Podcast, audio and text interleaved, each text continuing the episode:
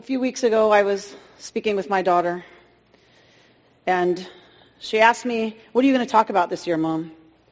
And because we have to give three talks, it's, you have to figure out three things to say that have enough substance to be a sermon. And so I told her what I was going to be talking about this morning. And she said, why is it you always, every year, tell some story that's about your personal life? About your family? Like, why does that happen every year? Why do you do that every single year, Mom? And I said, well, it's an excellent question.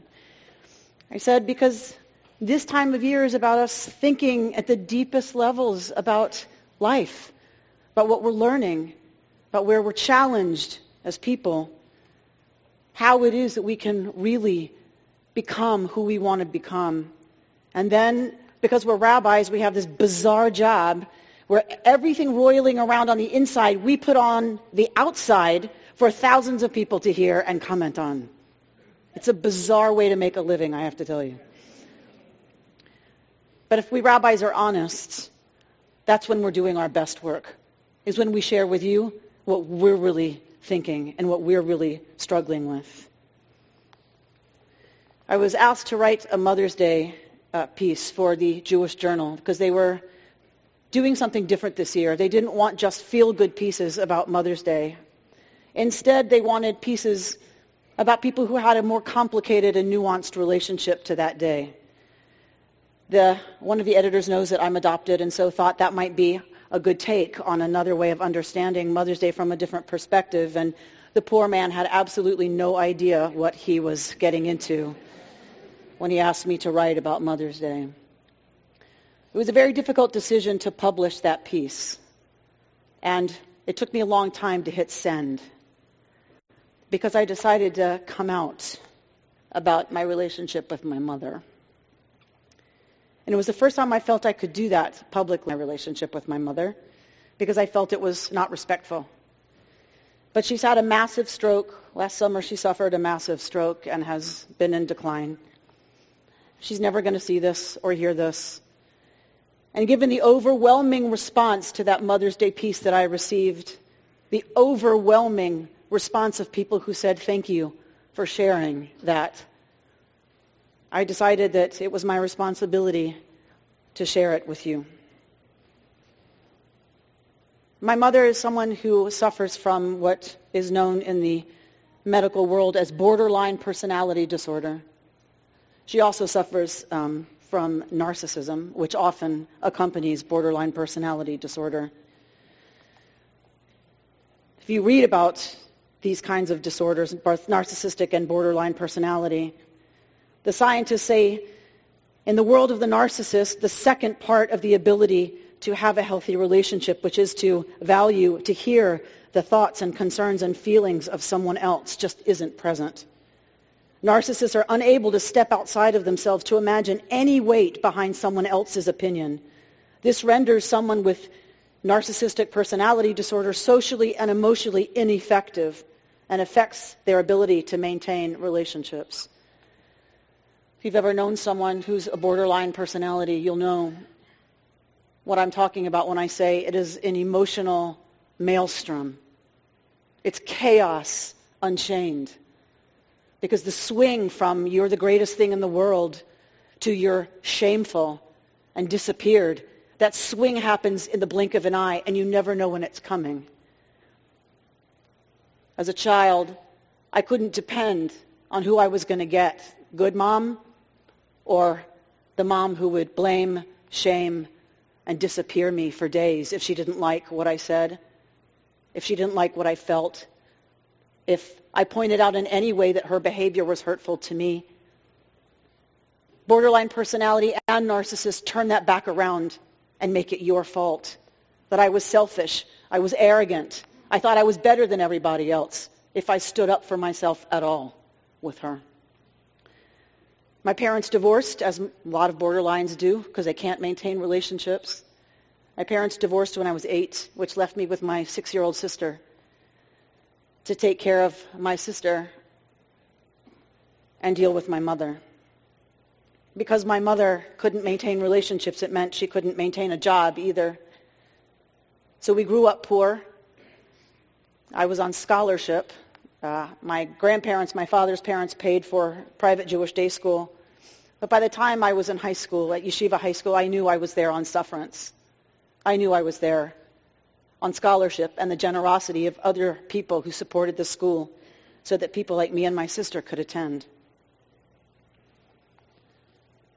For a child, you think everything is your fault. We know this. Scientists know this. So the confusion, the shame, the self-blame that someone, a child living with someone who's mentally ill experiences is devastating. You don't trust yourself. You don't trust you have a right to your feelings, to your experience. Nothing is dependable. The rug can be pulled out at any minute. It was a terribly difficult situation for me and my sister, terribly difficult. But fortunately, I attended a Jewish school. So every day that I went to school, there were rabbis and teachers and mentors, a loving community, and a gorgeous, rich tradition to which I belonged. And I knew somehow, I experienced somehow that that was bigger than what was happening at home. That was bigger than even my mother.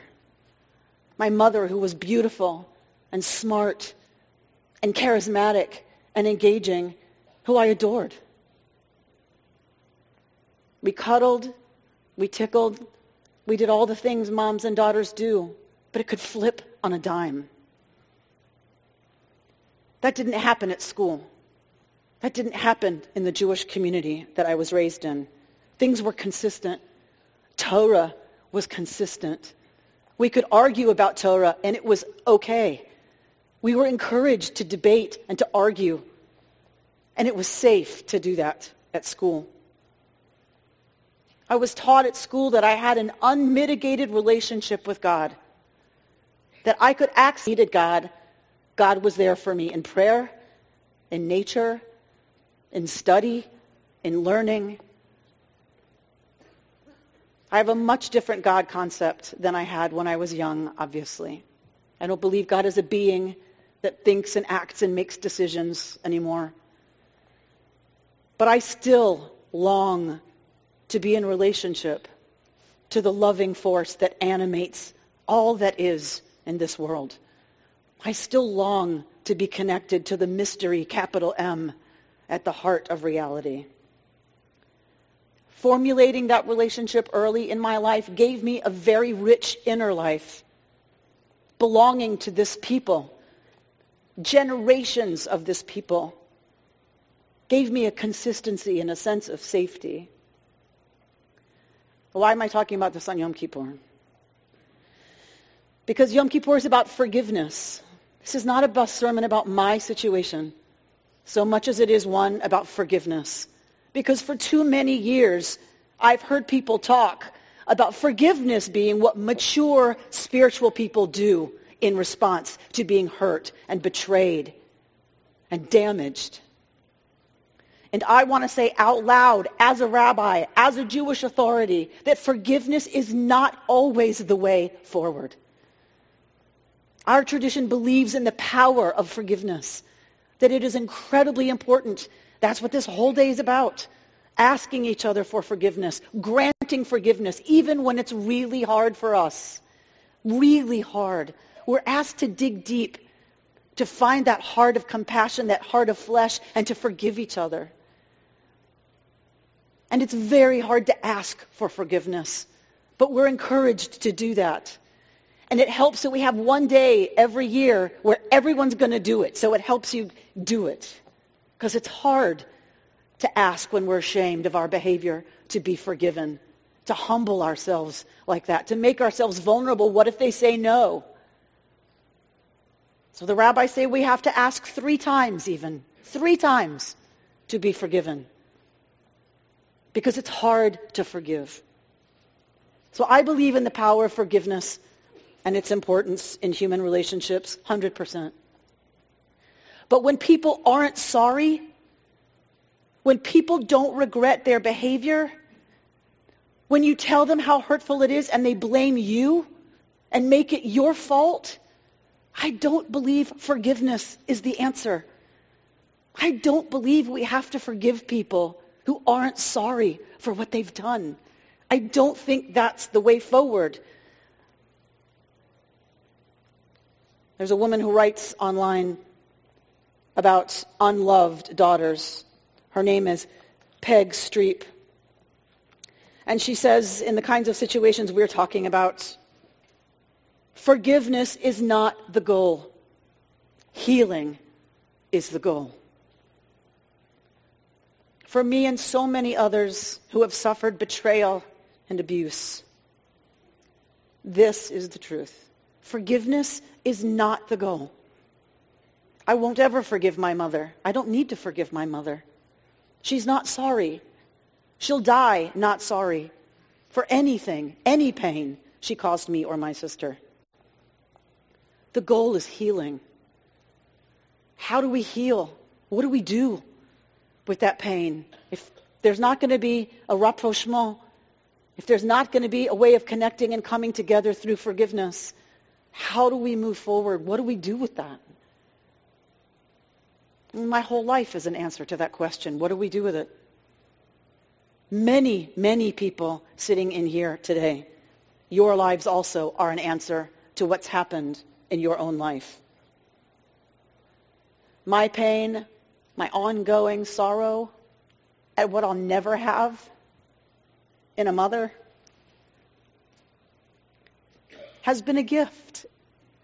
It allows me to sit with anyone in pain and say, I understand. I may not understand their particular situation or their particular pain. But I can say, honestly, I get it. There are some things that we can't forgive. Moving forward, healing is the goal of these holidays. So I want to say to you, if you can't forgive something, it's okay. Your rabbi says it's okay. You don't have to. What we have to do is figure out how to use whatever's happened to make us more empathetic people, to, to raise our children with the knowledge of that pain. Every time I want to say something to my daughter out of frustration or anger that I know will hurt her, every time I bite it back, I pull a suture to help close that primal wound. Every time I refrain from doing to her what was done to me. I reparent myself. Every time I allow her to have her opinions, and God knows she has opinions. It's that donor. Stubborn, arrogant, opinionated, that donor. Every time I allow her her opinions and allow her to disagree, I reparent the little girl. This is how we heal. We use the material, the spiritual material of our lives to give back. If we need to forgive, and it can't be the person who hurt you, I do practice forgiveness a lot. I forgive the universe for not being what I want it to be, for being such a hard place for so many people in this world. I forgive reality for containing so much suffering and ugliness and pain in so many homes and so many places in this world. I work every day at forgiving humanity for doing things so awful to each other, for doing things like what was done to my mother to make her a borderline personality. She suffered greatly. And I know that, and I have deep compassion for that. And I forgive the world for doing that to children. I work every day at accepting the cost of life, which is that we will be hurt and we will hurt each other. I work on forgiveness every single day, that kind of forgiveness. And sometimes I succeed, and that's a very good day. And sometimes I don't.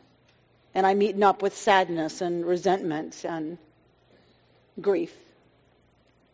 But that's the work. When we're doing the real work, that's the work. Anne Lamott, in her new book, Hallelujah Anyway, says mercy, grace, forgiveness, and compassion are synonyms.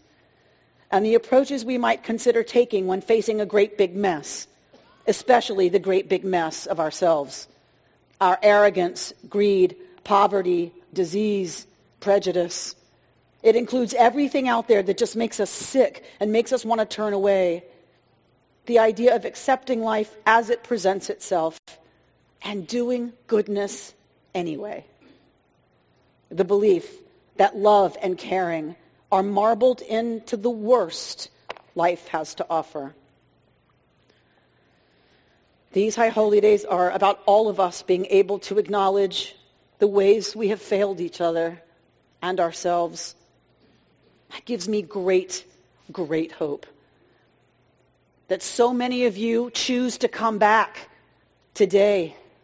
You know you're going to be hungry. You know you're going to be cranky. You know it's going to be long. You know you're going to be on your feet for a really long time. And you come back anyway.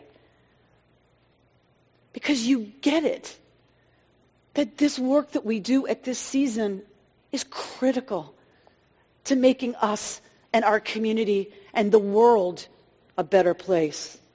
When we take seriously the work of tshuva, of return, of coming back to the soft, vulnerable heart. When we show up, when all of you show up and do that, it makes me so hopeful. And when we do it, we evidence to everyone around us and to our young people that love and caring are marbled into the worst life has to offer. One of the prayers that we offer is Avinu Malkeinu, our Father, our King. It's not exactly the metaphor many of us would choose.